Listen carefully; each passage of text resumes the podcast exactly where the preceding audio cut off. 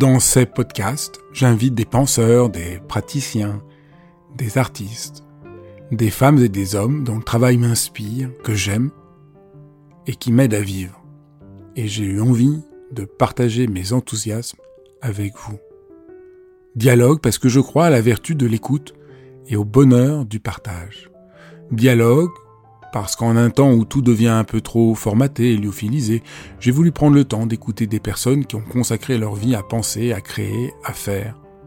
Dialogue pour permettre à mes invités de déployer leur engagement et leur conviction sans que leurs paroles soient coupées en petits morceaux. Dialogue pour pouvoir être transformés en les écoutant, transformés par une parole vraie.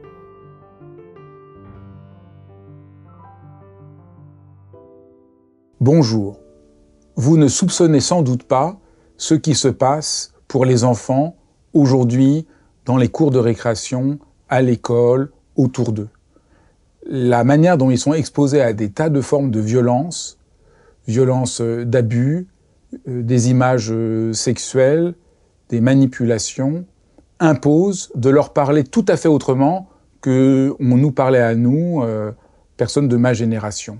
Il faut les éclairer euh, sur ce que c'est euh, la manière du consentement, ce que c'est une éducation euh, sexuelle qui les accomplit et qui les met en rapport à leur intégrité, car la sexualité, au fond, on le sait bien, c'est inséparable de la manière dont nous sommes en rapport à nous-mêmes et au monde.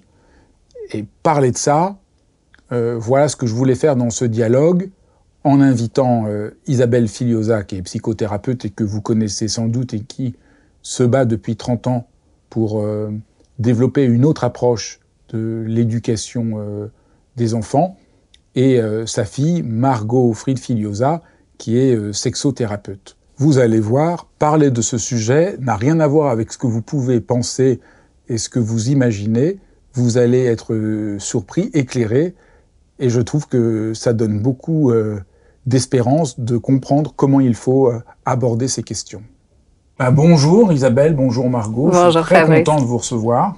Bonjour Fabrice, c'est un plaisir d'être là. Alors, surtout qu'on va parler euh, d'un sujet que je dois dire, si je vous avais pas rencontré, jamais j'en aurais compris euh, l'importance. Mm. Pourquoi il est aussi essentiel et même décisif de parler à ses enfants de sexualité et de consentement? Ben parce que ça fait partie de la vie. C'est quelque chose de très important dans notre vie euh, à tous. En revanche, nous n'allons pas parler de sexualité à nos enfants. Parce que, ben, justement, entre les enfants et les parents, ben, c'est pas toujours pertinent de parler de sexualité. Et c'est pour ça qu'on a écrit le livre, pour que les enfants puissent avoir des informations. C'est-à-dire que, en fait, ce qui est nécessaire, c'est que tous les enfants puissent avoir des informations sur la sexualité, sur le consentement, sur ce qu'est une violence sexuelle, sur ce qui n'est pas une violence, sur euh, que faire, comment faire dans toutes sortes de situations euh, du quotidien ou bien des situations extraordinaires, extraordinaires dans le sens euh, non ordinaire. Et ces informations ne sont pas suffisamment disponibles et même nombre d'adultes ne les connaissent pas. Et donc ça nous a paru, Margot et moi, vraiment important de fournir des informations fiables aux enfants, euh, des informations qui puissent euh, aussi être euh, rapportées et soutenues par les adultes, accompagnées par les adultes, mais donc à la fois des informations sur le corps, mais aussi sur la relation à soi-même, sur la relation à autrui, et puis pour comprendre quelque chose. Les statistiques sont effarantes des violences faites aux enfants, et donc, euh, quand on voit ces statistiques, on se dit, il faut vraiment que, eh bien, que ça stoppe. Alors, les enfants ne sont pas responsables de ce qui leur arrive. Donc, nous n'avons pas l'idée, en écrivant ce livre, que euh, si les enfants ont des informations, du coup, ils vont pouvoir se défendre. Ça, c'est une illusion. Aucun enfant ne peut se défendre face à un adulte, surtout si c'est son parent, si c'est quelqu'un qu'il connaît bien, qui, qui vit dans sa famille. Mais au moins, il peut savoir ce qui lui arrive, le comprendre, parce que comme les violences peuvent commencer dès l'âge de 2 ans, il y a énormément de violences qui commencent avant l'âge de 11 ans. Avant... 72%. C'est ça qui est fou, en fait. 72% de... Alors, 72% de, de toutes, toutes les violences sexuelles sont commises sur des enfants de moins de 11 ans. D'où l'importance qu'ils sachent mettre des mots sur ce qui leur arrive, parce que souvent ils ne savent même pas ce qui leur arrive. Et euh, combien d'enfants ont été victimes de violences sexuelles C'est super dur à évaluer, parce que justement, on va en parler tout à l'heure, de la difficulté à dire, à dénoncer. Aujourd'hui, ce que les statistiques nous disent, c'est que en France, chaque année, 165 000 enfants sont victimes de violences sexuelles, 130 euh, 000 filles et 35 000 garçons. Ces statistiques, elles nous disent aussi, et ça c'est les statistiques du gouvernement, qu'il est estimé qu'en moyenne, par classe à l'école, deux à trois enfants sont victimes d'inceste. Et c'est complètement fou d'imaginer ça. Tu l'as dit tout à l'heure dans la présentation, même moi j'imaginais pas tout ça, euh, j'avais pas forcément pensé à la question avant bah, de lire le livre, de nous en parler. Et avec ce sujet-là, notamment des violences sexuelles, on a cette idée que c'est loin. C'est ça. On a cette idée que c'est loin, on a cette idée que euh, ça arrive aux autres, que ça arrive euh, à quelques personnes défavorisées, très défavorisées. Au moins adultes. C'est tellement difficile de concevoir qu'un enfant, qu'un enfant de moins de 11 ans soit victime de violences sexuelles. Et cette statistique sur le, nombre par classe, donc en moyenne, 3 victimes d'inceste, et pas seulement de violences sexuelles, mais d'inceste par classe, ça veut dire que tous, ça veut dire que tout le monde connaît au moins un enfant qui est victime de violences sexuelles. donc, euh, les violences sexuelles, c'est, est-ce qu'on peut faire le repérage de ce qu'on appelle violence sexuelle pour l'enfant? Bien sûr, une violence sexuelle, ça va être tout ce qui va toucher au corps de l'enfant, à l'intimité, mais ça peut aussi être, euh, par exemple, montrer des images de sexualité à un enfant, c'est une violence sexuelle. Donc il y a différentes classifications, il y a les agressions sexuelles, les attouchements et le viol. Aujourd'hui, la, loi sur le viol a évolué d'ailleurs. Avant, c'était euh, tout acte de pénétration euh, par menace, force ou surprise. Aujourd'hui, c'est tout acte de pénétration ou euh, de contact orogénital sur la personne de l'auteur ou la personne de la victime. Donc ça va dans les deux sens, ça couvre beaucoup plus globalement. Donc les violences sexuelles, c'est tout ça, c'est tout ce qui va en fait aller contre la décence, l'intimité, le respect des limites de l'autre qu'on va bah, du coup dans ce, contexte-là imposer aux enfants. Une, une autre nouveauté qui est importante à connaître au niveau de la loi pour les enfants. Avant, en France, on n'avait pas de majorité sexuelle. Ça faisait pas partie de la manière dont on protégeait les enfants. Aujourd'hui, depuis la loi d'avril 2021, donc c'est récent, c'est enfin maintenant qu'on dit un adulte ne peut pas se prévaloir du consentement d'un enfant de moins de 15 ans. Donc, en dessous de 15 ans, et 18 ans en cas d'inceste. Et 18 ans en cas d'inceste. Donc, ce que ça veut dire, c'est que maintenant, les enfants sont réellement protégés. Un juge n'a plus besoin d'établir si l'enfant était ou non consentant, si oui ou non l'enfant voulait ce rapport sexuel. Non. Parce que c'est ça qui est surréaliste, c'est que avant on pouvait penser, on pouvait même mhm. imaginer qu'un enfant de 5 ans, 8 ans, 11 ans, 2 ans puisse être consentant à un rapport avec un adulte. Ça faisait mhm. partie de ce qui paraissait normal. Et donc il fallait établir qu'il n'avait pas consenti. C'est surréaliste quand on pense à ce qu'est un enfant un des phénomènes peut-être aussi qui est lié à votre travail, c'est que les enfants sont très tôt confrontés à des images euh, pornographiques, qui n'était absolument pas le cas de ma génération. Complètement.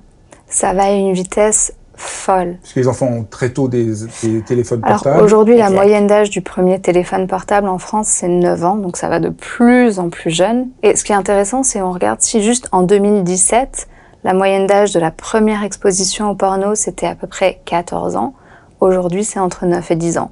Donc les enfants de plus en plus petits sont confrontés à tout ça.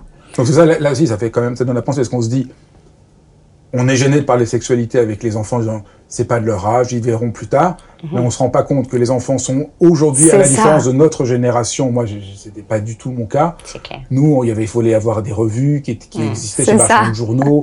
faut les avoir, faut les montrer qu'on avait 18 ans. Donc on c'était voilà, c'était pas, puis c'était pas du tout les mêmes images non plus qu'il y a aujourd'hui. Et donc là, de penser mhm. que la majorité des enfants entre 9 et 11 ans ont vu des films porno euh, sur le téléphone portable ça montre que avoir une autre mhm. éducation mhm. est vraiment mhm. euh, essentiel. Tout à fait, mais on a encore ce fantasme que l'enfance, c'est l'innocence. Et du coup, on veut protéger cette innocence. Mais en réalité, c'est une illusion parce qu'ils sont plongés dans un monde où euh, ben, ils perdent vite cette innocence. Et c'est très important qu'ils ne soient pas démunis, qu'ils ne soient pas sans ressources face à ces images qui les stupéfient. C'est-à-dire que ce qui est important aussi, c'est de mesurer que les enfants ne vont pas chercher ces images. Ils ne sont pas forcément désireux de regarder ces images. Ils sont exposés à ces images pour de multiples phénomènes et donc euh, ils les subissent. Et le problème de ces images, c'est qu'elles sont tellement choquantes parce que, comme tu le soulignes, c'est pas du tout la même pornographie que euh, il y a quelques années. Et maintenant, c'est de plus en plus sordide ce que l'on trouve sur les images parce que les plateformes se font un concours de choc pour maintenir les gens à regarder. Et parce qu'ils vendent en réalité des données plus qu'ils ne vendent de, réellement de la, du sexe. Et donc, euh, les enfants voient ça, leur cerveau est stupéfait, et du coup, il y a comme un besoin d'y retourner pour pouvoir euh, se calmer, pour pouvoir comprendre, pour pouvoir donner sens. Et cette complicité du cerveau de l'enfant, eh bien souvent, elle est mal interprétée par l'adulte qui dit oui, tu es pervers, etc. Pas du tout. Les enfants ont besoin d'être protégés. Notre rôle d'adulte, c'est de protéger les enfants et d'éviter qu'ils soient face à de tels contenus. Aucun enfant n'a le désir de voir de la pornographie, mais malheureusement, comme ils y sont exposés, ils peuvent même en devenir dépendants. Et il y a des enfants addicts au porno. C'est euh, effectivement dramatique. Après, notre livre ne s'adresse pas seulement à cette, euh, ce côté qui, évidemment, est effarant, effroyable. C'est ce qui nous a quand même beaucoup motivés. Mais au-delà de ça, comme le soulignait Margot, on, a, on connaît tous un enfant qui est victime d'inceste dans notre classe. Et donc, euh, on a vraiment insisté dans ce livre sur la nécessité de parler ensemble. En fait, on a besoin de parler de ça. Que la sexualité, ce ne soit pas quelque chose de tabou, que ce soit pas quelque chose, oh, on regarde de, sur son téléphone euh, en douce comme ça, parce que là, en plus, on est contre les parents, donc c'est excitant, etc. Non, stop, ça c'est fini. Maintenant, on a besoin de changer de mode de relation avec les enfants autour de la sexualité et de leur permettre de parler et de repérer, tiens, Qu'est-ce qui se passe? Est-ce que mon copain, peut-être, il est très agressif, ou alors il est très retiré Au lieu de rigoler de lui et de le rejeter, ben, peut-être je peux me dire, il lui peut-être arrivé des bricoles. Un enfant qui a un comportement débordant ou un enfant qui a un comportement euh, de retrait excessif, euh, eh bien, c'est souvent un enfant traumatisé. Alors, pas forcément qui a subi des violences sexuelles, mais qui est traumatisé d'une manière ou d'une autre.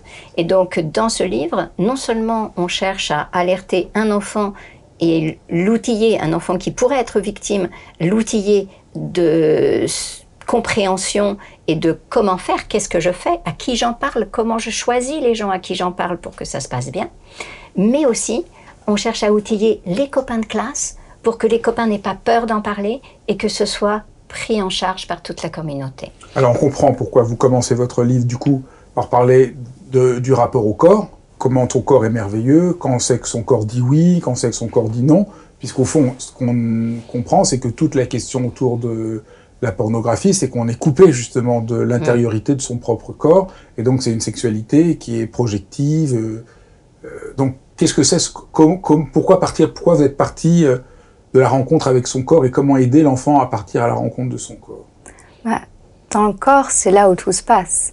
C'est-à-dire que on part du corps parce que c'est là qu'on va ressentir. Si quelque chose nous fait peur, avant de venir analyser qu'est-ce qui se passe, tout ça, oh, on ressent dans notre corps. Si quelque chose nous donne de la joie, on le ressent dans notre corps. Notre corps, c'est notre boussole. Et c'est aussi l'endroit où se passe bah, le désir, l'excitation, le dégoût, tout, tout ce qu'on peut ressentir, qu'on va après analyser, réfléchir, pouvoir communiquer. Mais finalement, tout part du corps. Et une des choses que moi, en tant que sexothérapeute, j'ai vraiment observé, euh, ce livre, il est aussi beaucoup parti de mon constat dans ma patientèle avec de nombreuses personnes qui ont été victimes de violences sexuelles et qui me décrivent ne pas comprendre ce qui s'est passé à l'intérieur d'eux se sentir dépassé, se sentir euh, incapable de bouger, de réagir, ou au contraire avoir des sensations très paradoxales. En même temps, on est en sécurité parce que la personne nous touche, a peut-être l'air gentille. En même temps, on est complètement paniqué à l'intérieur. Il y a des réactions physiologiques dans notre corps. Parce que c'est quelque chose qu'on nomme dans le livre et qui est très important. Tu le, tu le dis comme si c'était normal, mais finalement, c'est important de souligner que rien que le fait de toucher, le fait de toucher donne un sentiment de sécurité. Et ce qui fait que c'est très problématique pour un enfant euh, quand son parent cherche, euh, veut le violer ou parce qu'il le touche et de manière tendre. Et donc du coup, l'enfant se sent en sécurité et en même temps en insécurité. Comment donner sens à ça si on ne comprend pas? D'où l'importance d'apprendre à comprendre son corps, à comprendre les réactions de son corps. C'est pas seulement je connais mon corps, mais comme vient de dire Margot, c'est vraiment euh, savoir non seulement identifier les sensations, mais pourquoi est-ce qu'elles euh, euh, naissent et, et, quoi faire et comment faire et comment ça fonctionne ce corps.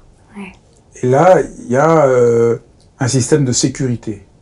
Est-ce que vous pouvez essayer de décrire ce système de sécurité qu'on possède en nous-mêmes C'est ben, on a nos cinq sens. Et trop souvent, en fait, pourquoi est-ce que c'est important de parler de l'intérieur du corps? Parce que à l'école, on nous apprend les, cinq, sens. Mais on, en a, tellement plus. voilà, on a plein d'autres sens à l'intérieur. Et ce sont ces sens à l'intérieur qui nous informent sur ce qu'on vit, sur nos émotions, etc. Et il y a un sens particulier que euh, les scientifiques appellent la neuroception, qui repère dans l'environnement sécurité, insécurité. Et donc, euh, voilà, comme on est en insécurité en permanence, on va chercher, scanner dans l'environnement les zones où on va se sentir en sécurité. Et en fonction de ce que le cerveau analyse, sécurité ou insécurité, eh bien, je vais rentrer dans des comportements différents. Si je vois que je peux me sentir en sécurité, alors je vais interagir, parler, jouer, travailler. Voilà, je vais être dans une socialisation euh, agréable, je vais faire toutes sortes de choses. Mais si je perçois que je suis en insécurité, alors c'est toute une autre zone nerveuse, tout un cordonnaire qui va être activé et qui va soit me faire attaquer, fuir ou m'immobiliser. Si vraiment c'est trop dangereux, je peux rien faire, je vais m'immobiliser ou bien je vais carrément me suradapter, c'est-à-dire je vais aller au devant de tes désirs, parce que c'est tellement paniquant, ça, va tellement risquer de me faire euh, mourir que je vais du coup m'adapter au-delà de ce que j'imagine que tu peux attendre de moi. Donc euh, on rentre dans tous ces phénomènes. Et c'est extrêmement important de comprendre ce système de sécurité parce que nombre d'enfants ou d'adultes qui sont victimes d'agressions sexuelles ne comprennent pas pourquoi. Oui, mais j'ai rien dit, j'ai rien fait. Ben oui, c'est juste parce qu'il y a ce figement biologique en fait. Parce que le danger est tellement grand, notre système neuroceptif a dit euh, stop, il faut plus bouger. Ou alors notre système neuroceptif, ah oui, mais j'ai fait ce qu'il me demandait, j'ai même fait, je l'ai caressé alors qu'il me l'avait même pas demandé. Ben oui, c'est normal, c'est le système nociceptif qui t'a guidé à faire ça, et c'est à cause du stress, c'est à cause de l'insécurité, ça n'est pas parce que tu le désirais. Donc ça c'est très important parce que quand, j'imagine, on dit qu'on va parler d'éducation sexuelle et du consentement, personne n'imagine qu'on va commencer par parler d'écouter son corps, de parler de, de la propos, de la pro neuroception. De la neuroception. et donc, euh, donc ça c'est une des choses qui est tout à fait intéressante, c'est donc éduquer l'enfant à faire confiance dans ce qu'il sent et à lui apprendre une certaine forme d'intelligence et d'autonomie par rapport à ce qu'il sent et qu'il n'est pas en faute de sentir ce qu'il sent, mais qu'il faut apprendre à écouter ce qu'il sent. ça, c'est déjà là, déjà, euh, c'est rassurant. joliment dit. C'est rassurant, c'est rassurant comme, comme, comme, parce que c'est pas du tout ça qu'on imagine. C'est-à-dire que pour moi, le but de l'éducation à la sexualité, au consentement, à la vie affective, relationnelle, c'est vraiment de fournir ces compétences-là. Je sais écouter mon corps. Je sais si je suis en sécurité ou pas en sécurité. Je sais donc si ça fait oui ou si ça fait non. Mais du coup, si je sais faire ça à l'intérieur de moi, bah, j'ai quand même beaucoup plus de chances de pouvoir vérifier à l'intérieur de l'autre ah comment est-ce qu'elle se sent, il se sent dans ce moment-là. C'est-à-dire que écouter son propre consentement permet aussi de pouvoir venir bah, le confirmer celui de l'autre. Donc l'éducation au consentement, à la sexualité, c'est pas que donner des informations, c'est donner plein d'informations. Parce que j'aime bien se dire que respecter, c'est respectare, re-regarder, regarder à nouveau, être actif, pouvoir comprendre. Si on comprend pas ce qui se passe dans son corps, si on peut pas imaginer ce qui se passe dans celui de l'autre, c'est difficile de vraiment respecter et de ne pas dépasser les limites. Et donc l'objectif du livre, c'est pas seulement d'aider les victimes ou faire en sorte que l'enfant ne devienne pas victime, mais aussi qu'il ne devienne pas agresseur. Et comprendre, oui, comprendre toute l'économie du consentement qui est, qui est, mm-hmm. complexe. Et dans cette économie du consentement, il y a euh, l'importance de comprendre ce que c'est l'intimité. Mm-hmm. C'est un peu un des grands, des grands chevals de, de bataille. Tout à fait. Parce que tu as, écrit un, livre sur, sur ce thème-là, sur l'intelligence intime. Mm-hmm. Et aussi, euh, disons, on pourrait dire qu'un des grands combats, c'est de montrer que la sexualité, c'est d'abord une question qui est liée à l'intimité, et pas une question qui est liée à la performance, comme on nous le raconte à longueur de, de temps. Ça, c'est un petit coucou pour les adultes. Pourquoi c'est tellement important l'intime ouais. et, comment on peut éduquer l'enfant à cette intimité? C'est quoi l'intimité, au fond? Ouais. On est tellement coupé? L'intimité, c'est tout ce qui vient nous toucher vraiment profondément. C'est notre corps, c'est nos ressentis, c'est nos émotions, Protéger son intimité, c'est protéger sa personne, c'est aussi dire j'existe, je suis important, c'est moi qui décide finalement. Alors pour les enfants, de toute manière, euh, la loi les protège, donc c'est pas autant à eux de savoir euh, oui, on peut faire ça ou non, mais on commence déjà à construire cette compétence-là. De quoi est-ce que moi j'ai envie, de quoi est-ce que j'ai besoin? Et l'idée, c'est vraiment de soutenir l'épanouissement. Donc là, ils sont petits avec ce livre-là. Donc le consentement, ça se passe. Il y a d'ailleurs un exemple. Euh, est-ce que je peux te piquer une frite? C'est le consentement à, tous ces niveaux-là, relationnel en fait. On parle souvent de consentement sexuel, mais c'est relationnel pour être dans la relation avec l'autre.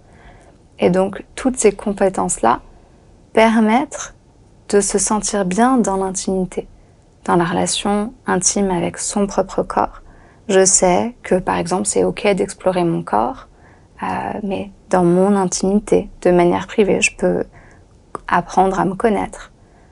Par contre, voici les limites pour que quelqu'un d'autre ne pénètre pas dans mon intimité d'une manière qui serait euh, insécure, traumatisante, douloureuse et juste pas ok pour moi en fait. Donc pouvoir faire respecter son intimité, bah, c'est créer les conditions pour pouvoir se sentir bien, se sentir épanoui, se sentir libre. Donc il y a d'abord reconnaître son, découvrir son intimité, c'est-à-dire découvrir qu'est-ce qu'on sent, qu'est-ce qu'on éprouve, découvrir que ça repose sur des frontières, qu'est-ce qui est et, qui on laisse rentrer, qui on laisse pas rentrer, avec qui on partage, qui on partage pas. Donc toi, tu vas souvent dans les, dans les écoles, tu as rencontré des, des, des centaines euh, d'enfants. Comment ils parlent de ça et est-ce que peut-être question un peu bateau, mais est-ce qu'aujourd'hui, avec les réseaux sociaux, tout ça, la question de l'intimité ne prend pas une place encore plus importante, puisqu'au fond, ils sont privés aussi un peu de leur intimité. Enfin, Qu'est-ce que tu entends et vois? Complètement. Aujourd'hui, moi, j'observe vraiment une banalisation euh, de la sexualité qui, du coup, ne la rend plus, plus intime, en fait. C'est certains actes, bon, bah, ok, ça se fait comme ça, c'est monnaie d'échange, ou c'est euh, des actes sexuels qui sont complètement de l'ordre de l'intime, du privé, du doux, du tendre, du vulnérable, qui devrait se retrouver À, cause des réseaux sociaux et, et, du, porno, du défi, du challenge, euh, deviennent banalisés. C'est ça, du porno, du défi, du challenge, et aussi d'une culture du viol, d'une culture du trauma. C'est-à-dire que pour accepter de subir ça, Peut-être que celui qui l'a instillé aussi, c'est quelqu'un qui finalement est déjà traumatisé et du coup reproduit ce comportement-là. On est aussi dans une, toute une culture finalement qui va permettre le traumatisme, continuer de, de créer des situations traumatisantes. Du coup, on continue de traumatiser, d'être traumatisé. Et ça s'inscrit aussi avec le porno, avec les réseaux sociaux, et vraiment la banalisation du corps, de l'image. On le voit aussi beaucoup avec la question des nudes, donc des photos dénudées que les jeunes vont s'envoyer sur les réseaux sociaux, qui peuvent après être diffusées à outrance. Et donc il y a vraiment une question aujourd'hui de euh, quelle est l'intimité, à quoi ça sert l'intimité, est-ce que ça doit rester intime ou pas? Moi je pensais même sans penser à des choses aussi dramatiques, je, pensais juste euh, qu'est-ce que ça peut être pour un jeune qui a 12, 13 ans l'intimité, quand il est sur les réseaux sociaux et qu'on doit tout se dire, qu'on doit mhm. tout montrer. Euh, je pensais aussi à ça. Ça doit être il y avait toute une éducation à l'intimité qui était plus évidente, je me dis. Ouais. euh, Et c'est intéressant que toi tu penses à ça et moi je pense à ce à quoi j'ai pensé. C'est-à-dire que moi, étant au contact des ados, tu vois des choses. il y a un truc super trash en fait, d'une certaine manière. Très euh, tan, tasse et ils me posent des questions sur des pratiques. Parfois, euh, j'ai besoin d'aller pour regarder ce que c'est ou des choses euh, Donc, Parce qu'on finalement. tu, tu vois plutôt quel genre, quel, quel âge quand tu vas dans Alors, les écoles? moi, je vois plutôt, euh, je vois plutôt à partir de la sixième. Très Mais la tôt. gra- grande majorité, c'est quand même euh, troisième, quatrième, donc entre 13 et entre 13 et 15 ans en fait. C'est vraiment la grande majorité Et des quelles sont les interventions. trois, quatre questions qui viennent le plus souvent? Euh, Est-ce que c'est obligé de, par exemple, tout faire la première fois entre parenthèses vagin plus Très anus? Oui, Très, très. c'est- 13 ans, enfin C'est Après, ce qui est J'arrive- important, je- je- je- J'arrive pas. Même si vous m'avez déjà raconté ça, il y a un truc qui. J'arrive pas à. à- C'est très dur, très ce qui est important à à savoir quand même, c'est que la moyenne d'âge du premier rapport sexuel n'a pas baissé. En 40 ans, c'est toujours 17 ans. Mais par contre, les représentations, les pensées, les tout ça, euh, ça, c'est de plus en plus jeune, toutes ces pensées autour de la sexualité. Qu'est-ce que c'est le consentement? Donc, on a vu l'intimité, le rapport au corps, et maintenant, qu'est-ce que c'est le, consentement? Si on regarde la définition légale, c'est donner son accord. Enfin, même la définition euh, du petit dictionnaire du Larousse, c'est donner son accord à. C'est bien, mais c'est un petit peu insuffisant quand même. C'est-à-dire que c'est important que l'accord soit donné. Si c'était déjà ça, clairement, ça serait bien, mais je sais pas, un rapport sexuel où juste la personne est d'accord, est-ce que tu trouves pas ça un peu triste Moi, je trouve ça un peu triste. Donc, la loi française explique que le consentement, euh, dans le cadre de sexualité, doit être libre, donc il n'est pas forcé sous menace, force ou surprise si la personne n'est pas d'or par exemple ou en état d'ébriété. Il doit aussi être éclairé. Donc, ça veut dire que la personne euh, sait à quoi elle dit oui. Et par exemple, un enfant ne peut pas savoir vraiment à quoi il dit oui. On n'a pas toutes ces compréhensions, cette euh, idée vraiment de qu'est-ce qu'est la sexualité. Euh, ou si la personne est euh, bah, tout à l'heure comme voilà, en, en état d'ébriété, ça peut pas être éclairé. On a besoin de vraiment savoir, pouvoir prendre nos décisions. Et le consentement, il a aussi besoin d'être explicite.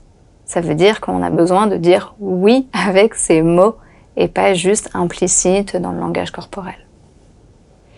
Et parce que parfois, euh, on ne se rend pas compte, quand on ne sait pas, que euh, le corps euh, réagit de manière automatique à certaines caresses.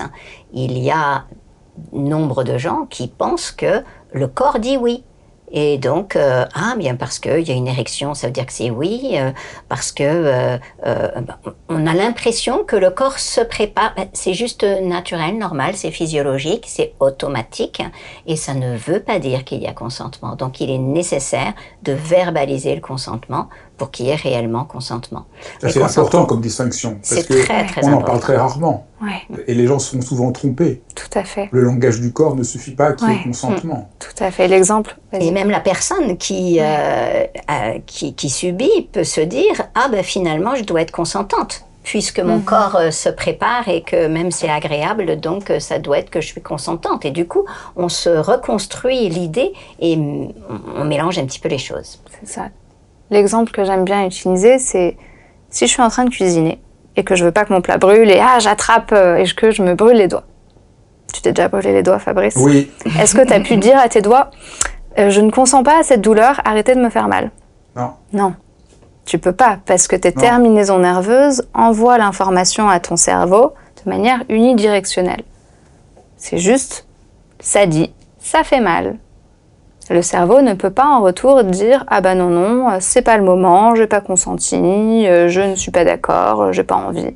Non, ça fonctionne pas comme ça. La douleur, le plaisir, ça va être les mêmes circuits en fait, les mêmes fibres nerveuses.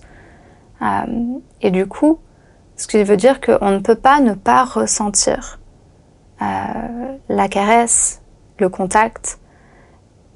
Ça crée un trouble profond. Ça crée des un fois, ça trouble bloque, Des profond. fois, ça bloque pas, donc on comprend pas C'est ça.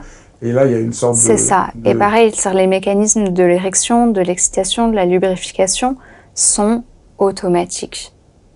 C'est une réponse automatique et donc comprendre tout ça permet de vraiment dire non, en fait, c'est pas moi qui l'ai voulu, euh, c'est mon corps qui a réagi. C'est pour ça que dans le livre, on, travaille, parce que là, c'est un livre qui est destiné aux enfants à partir de l'âge de 7 ans. Et donc, euh, on ne parle pas autant de consentement par rapport à la sexualité, mais déjà, on apprend les compétences nécessaires au consentement. Et donc, c'est déjà, eh bien, euh, une personne veut m'embrasser, euh, je dis oui ou non. Euh, la grand-tante, est-ce que j'accepte? Est-ce que euh, comment je suis? Qu'est-ce qui me fait oui? Qu'est-ce qui me fait non? D'où l'importance, comme on disait tout à l'heure, de sentir les sensations, savoir ça me fait oui, ça me fait non, et d'oser dire oui, dire non, et oser aussi réaliser que les autres aussi ont le droit de dire oui, dire non. On peut pas me piquer mon goûter euh, comme ça. Donc euh, c'est plus des exemples comme ça qu'on a dans le mhm. livre. Hein. Donc c'est vraiment euh, l'objectif du livre n'est pas là. On, on, parle de grandes statistiques et de choses, mais dans le livre c'est vraiment comment doter les enfants, les petits enfants, des compétences psychosociales nécessaires pour se débrouiller et un jour dans le futur, lorsqu'ils seront exposés à des situations dans lesquelles la sexualité est impliquée, qu'ils puissent réagir. Mais ça s'apprend déjà comment je défends mon goûter, comment je défends mon crayon, comment euh, je défends mon espace euh, à la maison, à l'école, avec les autres, avec les autres enfants. Et comment j'apprends, comme tu le disais tout à l'heure, à respecter euh, les limites, les barrières de l'autre enfant. Pour comprendre, pour, pour formuler un consentement, disons, éclairé, pour l'enfant, c'est important de comprendre que la violence peut se manifester comme la gentillesse. C'est-à-dire que les euh, abuseurs sont souvent gentils. Et donc ça, je trouve que c'est... Euh, vous, le montrez bien, et ça, c'est important. On peut se tromper dessus. Ce diagramme, il est super important sur... Parce que les représentations de qui c'est les agresseurs et où elles ont lieu les agressions. Euh, je te mets juste ça, mais donc là, on a ce petit diagramme. Et les agressions les plus, quand on pense à une agression sexuelle, je sais pas, on pense dans un parking, dans la rue. C'est ça, c'est ça. Sauf que un parking, c'est 0,6%. Dans la rue, c'est 3,7%. Et là où il y a le plus des agressions sexuelles, c'est au domicile, à la maison de la victime ou de la personne qui agresse, à presque 70%. On sait aussi que dans 80% des cas, l'agresseur est une personne connue de la victime. C'est pas forcément quelqu'un qui va arriver comme ça, bah, avec. Euh, c'est non, on l'a laissé rentrer chez nous. On le connaît, c'est un voisin, c'est un ami, c'est le fils d'un ami, c'est c'est quelqu'un qu'on connaît, c'est notre petit copain peut-être, c'est le beau-père, c'est le père, c'est quelqu'un qui est connu, c'est quelqu'un qui est proche dans 80% des cas. Et donc c'est là où on n'a pas besoin forcément pour agresser de violence physique. C'est ce que tu allais dire, je te laisse le dire justement. Non, ben voilà, c'est ça. C'est euh, comme c'est quelqu'un qu'on connaît, qui a du pouvoir sur nous. Ben, il, a, il a même pas besoin d'user de violence. Il va plutôt user de techniques de séduction, etc. Je t'aime tellement, et il va être valorisant. Il n'a pas besoin d'exercer de violence. Et pourtant, c'est de la violence. Donc ça, ça aussi, c'est un, arriver à décrypter ça pour l'enfant. Et il y a aussi l'autre côté, c'est dire à l'enfant, il faut que tu sois gentil. On, éduque l'enfant, voilà, il faut être gentil. Euh, et donc du coup, euh, on ne lui apprend pas la logique du consentement, qui est euh, qu'il est important de dire non et que dire non, c'est pas être méchant. C'est ça, tu as tout à fait compris. En fait, c'est vraiment l'objet du livre, c'est doter l'enfant de compétences psychosociales où il sait savoir ce qui se passe pour lui et il sait euh, défendre son environnement. Et trop souvent, les parents disent tu dois être gentil, donc on dit ah, je dois être gentil, donc oh bah oui on me demande mon goûter, alors je donne mon goûter. Ben euh, non, tu as le droit de pas être gentil, enfin si, mais en réalité, être gentil, c'est pas forcément se soumettre. Et donc euh, on redonne une autre dimension, une autre dimension à être gentil. La gentillesse, c'est possible sans forcément se faire avoir systématiquement. Parce que si on se soumet, ben finalement, ça fait que l'autre a commis une violence. Donc c'est pas gentil du tout. La vraie mhm. gentillesse, elle est dans le partage. Et donc la vraie gentillesse, elle va dire hum, non, là tout de suite, tel que tu me le demandes, j'ai pas vraiment envie de te donner mon goûter. Mhm. Mais hum, voilà, si tu me demandais autrement, peut-être j'aurais envie, et voilà, on peut travailler, négocier, etc. Mais donc c'est vraiment éveiller l'enfant à une compréhension de à quel moment j'ai envie de partager, à quel moment j'ai envie de garder, à quel moment j'ai envie de te donner. Ah, si je peux faire là un lien plus général à tout ton travail, toi qui t'es engagé depuis euh, tentant à défendre euh, une éducation bienveillante. Là, on voit bien que l'éducation bienveillante, c'est pas du tout ce que les gens développent le plus souvent quand ils n'ont pas lu tes livres et qu'ils comprennent pas. La développer la bienveillance, c'est savoir que la gentillesse et la bienveillance, ça veut pas dire euh, la passivité, ça veut pas dire ne pas savoir dire non, ça veut dire savoir écouter ce qu'on qu'on est, ça veut dire apprendre la fermeté, ça veut dire euh, apprendre à être éclairé. Je trouve que ce serait bien que tout le monde se, se souvienne donc euh, l'éducation euh, bienveillante, c'est le contraire de la caricature qui est partout euh, proposée. Et c'est pour ça qu'on voit, tu t'attaques à un sujet vraiment difficile pour aider les, les, les enfants et, et, les adultes qui les accompagnent à pouvoir avoir de la force, de la vigueur, poser les limites, et que la bienveillance a aussi posé des limites, ce qu'on essaye de, de, dire depuis le début de, de notre entretien. Je trouvais que c'était bien de, de le rappeler. Merci. Le dernier point dont je voudrais parler, c'est comment on fait quand on a été euh, victime, pas forcément quelque chose de forcément grave, mais qu'on sent que quelqu'un rentre dans notre espace, euh, comment en parler, comment expliquer à l'enfant comment en parler. Bah justement, en parler. La première chose, ça sera en parler. Mais c'est très dur pour un enfant. C'est très très dur pour un enfant. Qu'est-ce qu'on peut lui dire Comment on peut faire Dans le livre, déjà, justement, on a cette partie sur euh, le secret. Parce que souvent, le secret est imposé bah, par l'agresseur. Ouais, faut pas le dire. Faut pas le dire. Et donc dans le livre, on a la différence entre les secrets bonheur, ceux qui nous font chaud au cœur, qui sont bons à garder, et les secrets poison, avec lesquels euh, on n'est pas bien. Et c'est là où on explique qu'un secret poison, c'est pas un secret à garder, c'est justement un secret qu'on a besoin de dire. Dans le livre aussi, on décrit bah, à qui on peut parler. Donc il peut y avoir euh, son parent, mais peut-être que c'est pas aux parents qu'on peut parler, ça peut être à l'infirmière scolaire, à un prof, à un surveillant, à une nounou, à quelqu'un, à un oncle, à, une, à quelqu'un. Donner plus de possibilités. Euh, dans le, livre aussi, on a décidé de reverser tous nos bénéfices du livre à l'association Les Papillons, qui met des boîtes aux lettres dans les établissements scolaires, où les enfants peuvent justement mettre des messages à l'aide sur les violences qu'ils subissent parce que comme c'est très difficile de parler, justement, comme tu le soulignais, écrire, parfois, c'est plus facile, Mhm. ou faire un dessin, et juste, c'est un appel à l'aide. Et donc, euh, cet appel à l'aide est glissé dans la boîte aux lettres. La boîte aux lettres est relevée euh, deux fois par semaine. Ça va à une petite cellule de personnes vraiment formées qui savent décoder et qui analysent et donc qui vont rediriger ensuite hein, la violence subie. Est-ce que c'est du harcèlement Parce que les enfants dénoncent aussi le harcèlement ou bien les violences physiques qu'ils subissent euh, à la maison ou ailleurs.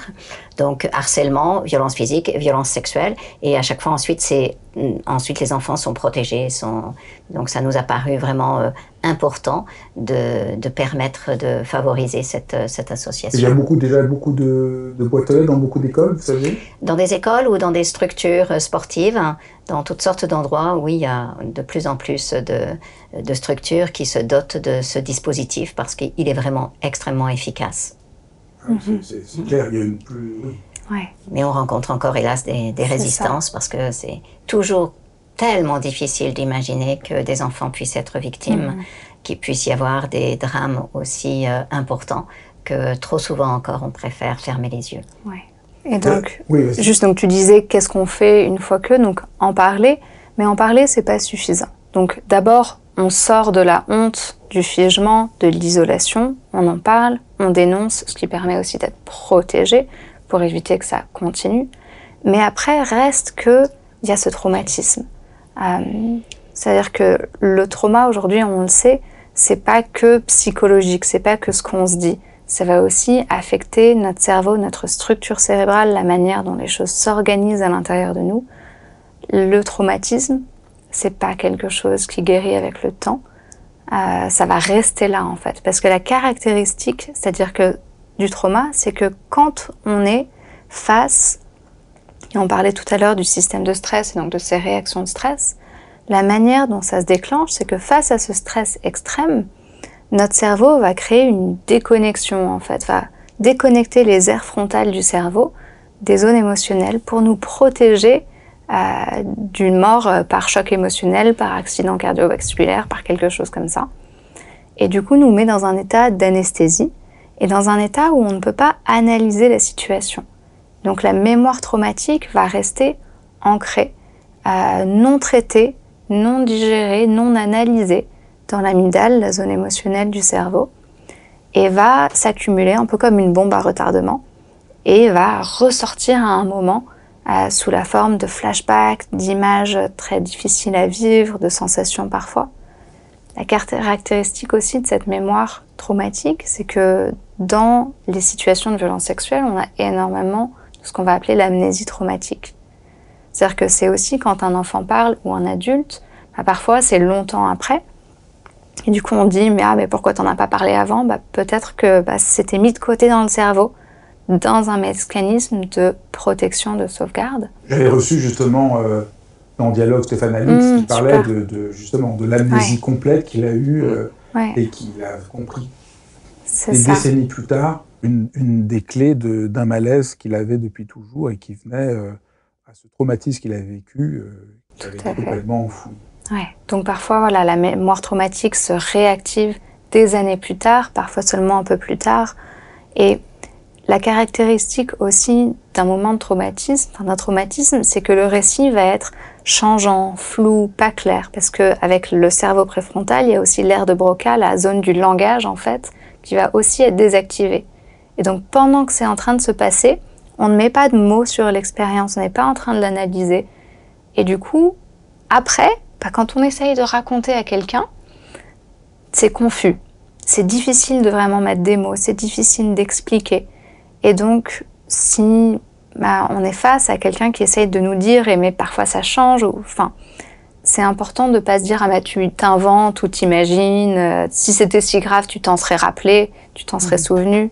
Non, en fait, ça fait partie euh, des caractéristiques de diagnostic de la mémoire traumatique que le souvenir soit confus, pas clair. Donc il y a un instant, j'ai parlé des reviviscences, de toutes ces sensations, de ces flashbacks. Si on ne traite pas la mémoire traumatique pour lui permettre d'être rangé en fait dans l'hippocampe plus profondément dans le cerveau, là où bah, se rangent tous nos autres souvenirs autobiographiques, nos mauvais souvenirs. Ce qui se passe, c'est que ça reste avec nous et ça vient contaminer bah, nos autres expériences de vie. Aujourd'hui, heureusement, on a plein de nouvelles thérapies qui permettent de vraiment guérir le traumatisme. On sait malheureusement que la thérapie juste parler ne fonctionne pas pour guérir le traumatisme ne peut pas fonctionner.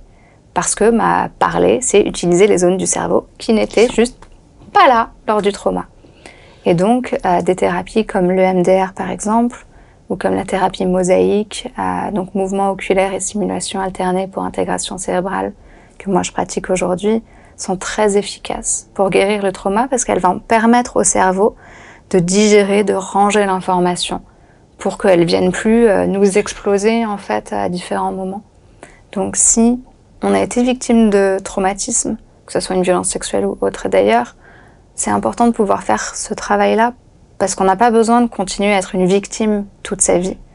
À avoir subi une violence, que ce soit dans l'enfance ou plus tard, ça ne nous condamne pas à une vie de victime si on a les bons outils pour s'en sortir. Qu'est-ce qu'il y a comme autre outil qu'on a repéré aujourd'hui? euh, alors il y en a plein, le neurofeedback par exemple est un outil qui peut aider, mais vraiment les plus efficaces vont être euh, le MDR, Mosaic euh, ou d'autres, il y a peut-être d'autres endroits, Somatic Experiencing de Peter Levine mm.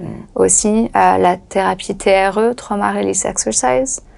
Donc voilà, il y a pas mal d'approches qui vont travailler avec le corps, mais vraiment avec les, le cerveau en fait. Juste parler ne suffit pas.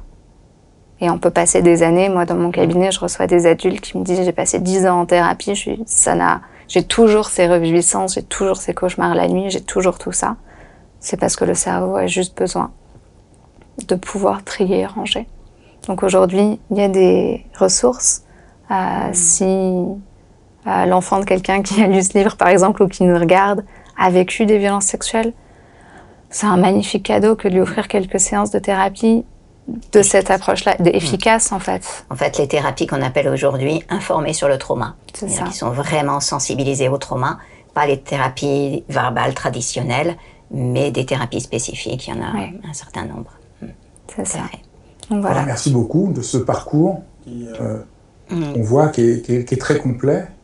Est-ce que vous avez quelque chose que vous voulez ajouter? Euh, juste euh, souligner que euh, ce livre peut être, les, enseignants peuvent se, l'approprier et l'utiliser, et qu'il y a sur léa.fr tout un, ouvrage, un guide sur trois sessions pour comment faire pour parler de, en s'appuyant sur le livre pour parler de prévention, pour parler de consentement avec les enfants, avec des mots simples et avec tout un protocole qui respecte les, euh, les programmes de l'éducation nationale. Ouais.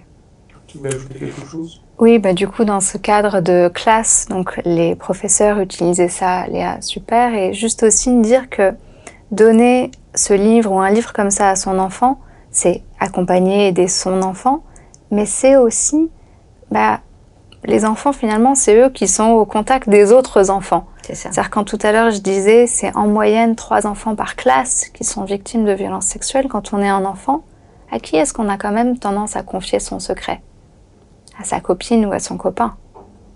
Et donc fournir ces connaissances-là à son enfant sur le consentement, sur l'intimité, sur la loi qui protège les enfants, sur le corps, c'est aussi contribuer à tout ça et permettre aux autres enfants de, c'est voilà, peut-être que ce livre il peut le partager, peut-être que bah, si euh, justement son copain lui a dit que les week-ends papy fait ci ou ça, c'est aussi comme ça qu'on change la société en fait quand on a tous. Alors bien sûr ça repose pas sur les enfants, mais, ça peut aider. Mais ça peut aider, c'est-à-dire que les profs, génial faire ça, les en fait sur tous les angles différents. Et c'est vraiment, je pense qu'on mm. est aussi toutes les deux, c'est on parle aux parents, enfin toi surtout aux mm. parents, puis aux professionnels, puis aux enfants, puis c'est-à-dire sur tous les angles qu'on peut prendre le problème, parce que du coup on y amène des solutions. Eh ben, merci beaucoup. Merci à toi Fabrice. Merci Fabrice. Merci d'avoir suivi ce dialogue. Je rappelle, pour la petite histoire, que dialogue ne veut pas dire deux, mais et c'est comme dans diamètre, ça veut dire d'une part, de part en part. Et donc pour ce premier dialogue que je fais sur ma chaîne A3, ça reste euh, quand même un dialogue. N'hésitez pas à vous abonner à ma chaîne pour euh, découvrir les prochains dialogues et euh, n'hésitez pas à me faire part de tous vos commentaires que je lis toujours avec passion. Je vous embrasse.